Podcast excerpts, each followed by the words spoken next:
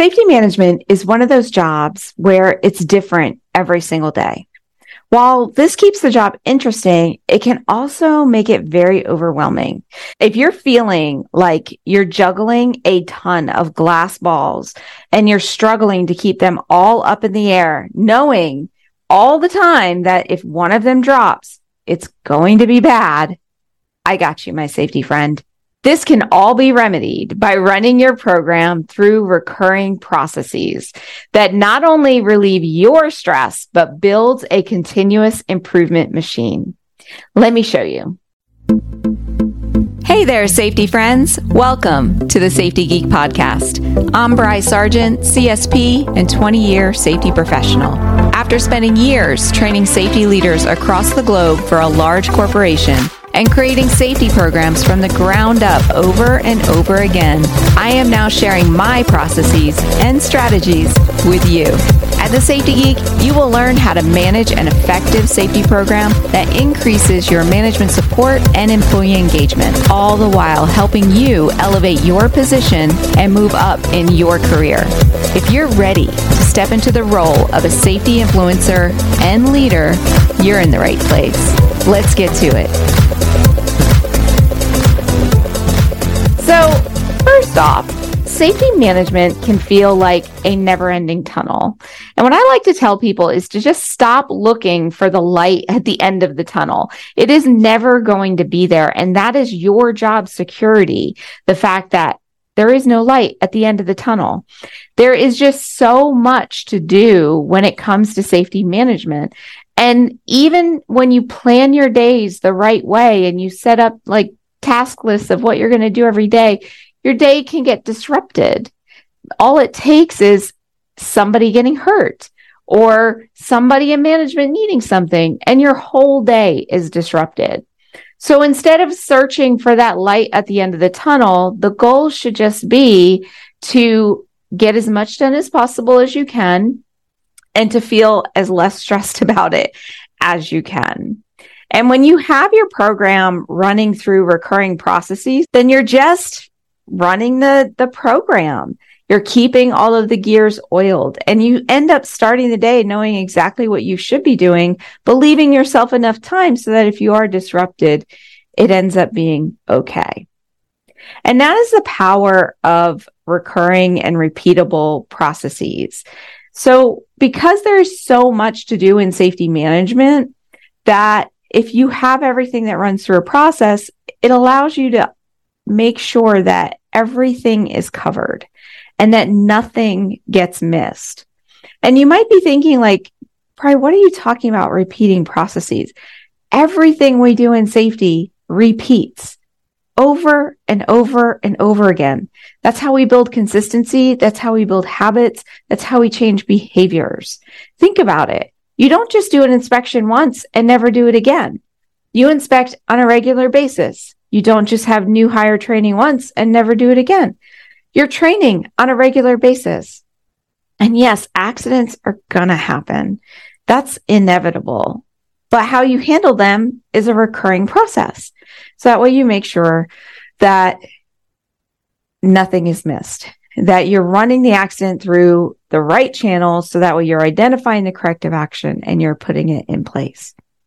And the way I see it is that we write JHAs and SOPs and we expect our team to follow those SOPs. But do we have SOPs for ourselves? And that's what recurring processes are. It's our own little SOP, our standard operating procedure. And there are different ways that you can create these SOPs. The way that I like to look at it is through the safety management cycle, which if you haven't taken my free course, I encourage you to check it out. Just go to the safetygeek.com forward slash free course and it'll teach you about the safety management cycle as well as change management and other very useful tips in there. But the cycle has you identifying hazards, developing corrective actions, implementing them, coaching and observing on them, and then analyzing the results. And you just do that over and over again. But what you have to think of is like in identifying hazards, you might have employee reports of hazards. So you set up recurring processes to make sure you're checking on employee reports of hazards. You might have inspections. You might have self audits. You might have regulatory audits. You might have JHAs and uh, JHA reviews. You might have evaluations in your safety policies and programs. All of these should have processes that you just constantly are doing over and over again, regardless of what the JHA is, what area you're inspecting, or who reported the hazard. And then when things are found, you're basically running it through the cycle. I found something. Now I'm going to build a corrective action on it. I'm going to track and trend on it. So that is how we run everything in a cycle and through repeating processes. Unfortunately, when we're taught safety management, if you're brand new to it, you're probably like, I need to get to that. because right now you're probably drinking out of a fire hose, right? And what you're experiencing is I have to know all the regulations and I have to train on certain things and I have to kind of watch people work and see what I can find that they're doing unsafe and correct it, right? So what you need to do is start putting all of those into processes. And what you'll end up with is a long list of to-do items that you do on a recurring basis, whether you're doing them weekly, monthly, quarterly, or annually. Everything we do is recurring. And that is why there is no light at the end of the tunnel. And that's okay because it keeps us on track and it makes sure that nothing is missed. And what I find interesting is that when I find something that is missed, I just update my processes and then I'll never miss it again. Right. So everything is recurring. So if you're finding yourself just kind of responding to whatever happens to fall within your inbox for that day, you're wasting a lot of time. So you want to make sure that you have processes set up for everything. And that is the power of continuous improvement. And that's what these processes end up doing because every time you run through the safety management cycle again, you're improving your program just a little bit.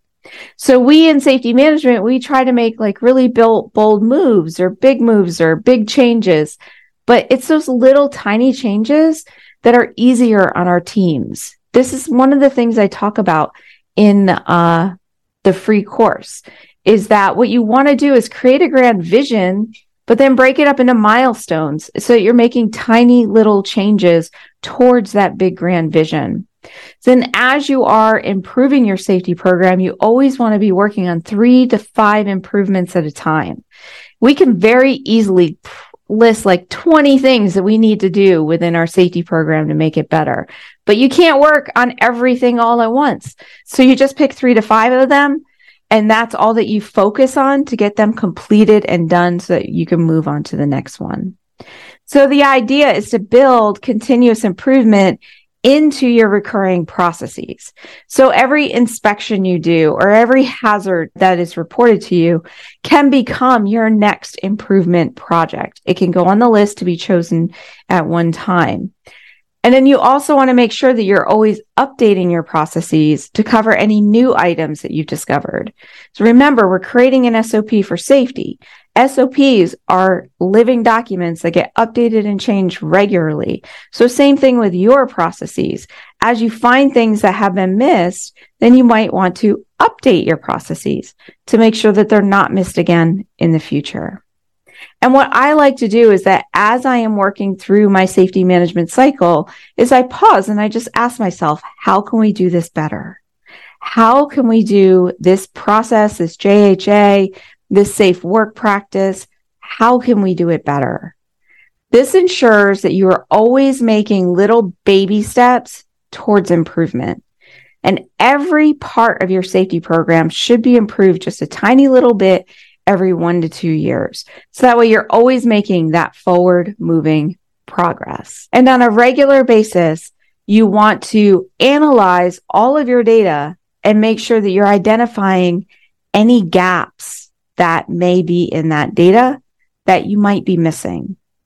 Maybe it is an improvement that just needs to be made, or maybe it's a process that needs to be updated when you have a continuous improvement machine, when you're running the safety management cycle over and over again, little by little, you're going to be making improvements. And those small wins, they add up over time. They end up compounding on each other. So that over time you'll see huge improvements. And then you could be known as the person that is always making improvements and always making the company better. And what you will notice that will happen is that other departments will start mimicking you. And that makes you look like a rock star. I'll never forget the day that I was running my action planning as I normally would. And then the quality department came over and said, You need to teach me how you're doing your action planning because we need to do the same thing. And as long as you're constantly making these tiny improvements, you will naturally see successes like that. And they will build over time, making you more marketable in the job market as well. So if you're not sure about how your work can be a repeatable process, make sure that you're checking out the free course. It comes with this great workbook and it goes over the safety management cycle and it has you kind of plug in what you're currently doing into the cycle. So that way you can see how things just tend to repeat. And that way, when things do happen, you're no longer being reactive to it. You just look at it as like, if it, is it an emergency? And if it's not, the process will pick it up. You will definitely not miss anything. So go to thesafetygeek.com forward slash free course to check that out. And like I said, it's filled with a lot more than just the safety management cycle. I even give you some tips on building safety culture and how to actually present your safety initiatives to your team. So I hope you check it out and I hope that you're seeing that it's okay that there is no light at the end of the tunnel, that you're just going to be constantly tweaking your machine and making your machine a little bit better and a little bit better and a little bit better. And in the end, you're going to have a safety program that runs like clockwork. And don't worry, you're not working yourself out of a job. There is always something more that we can do to improve safety. Alrighty, I will see you in the next episode. Bye for now. Hey, if you're just getting started in safety or you've been at this for a while and are hitting a roadblock, then I want to invite you to check out Safety Management Academy. This is my in depth online course that not only teaches you the processes and strategies of an effective safety management program, but how to entwine management support and employee participation throughout your processes. Are you ready to finally understand exactly what you should be doing and ditch that safety police hat forever? Then you have got to join me and your fellow safety scholars over at Safety Management Academy. Just go to thesafetygeek.com forward slash SMA to learn more and to get started. That's thesafetygeek.com forward slash SMA. And I will see you in our next students only live session. Bye for now.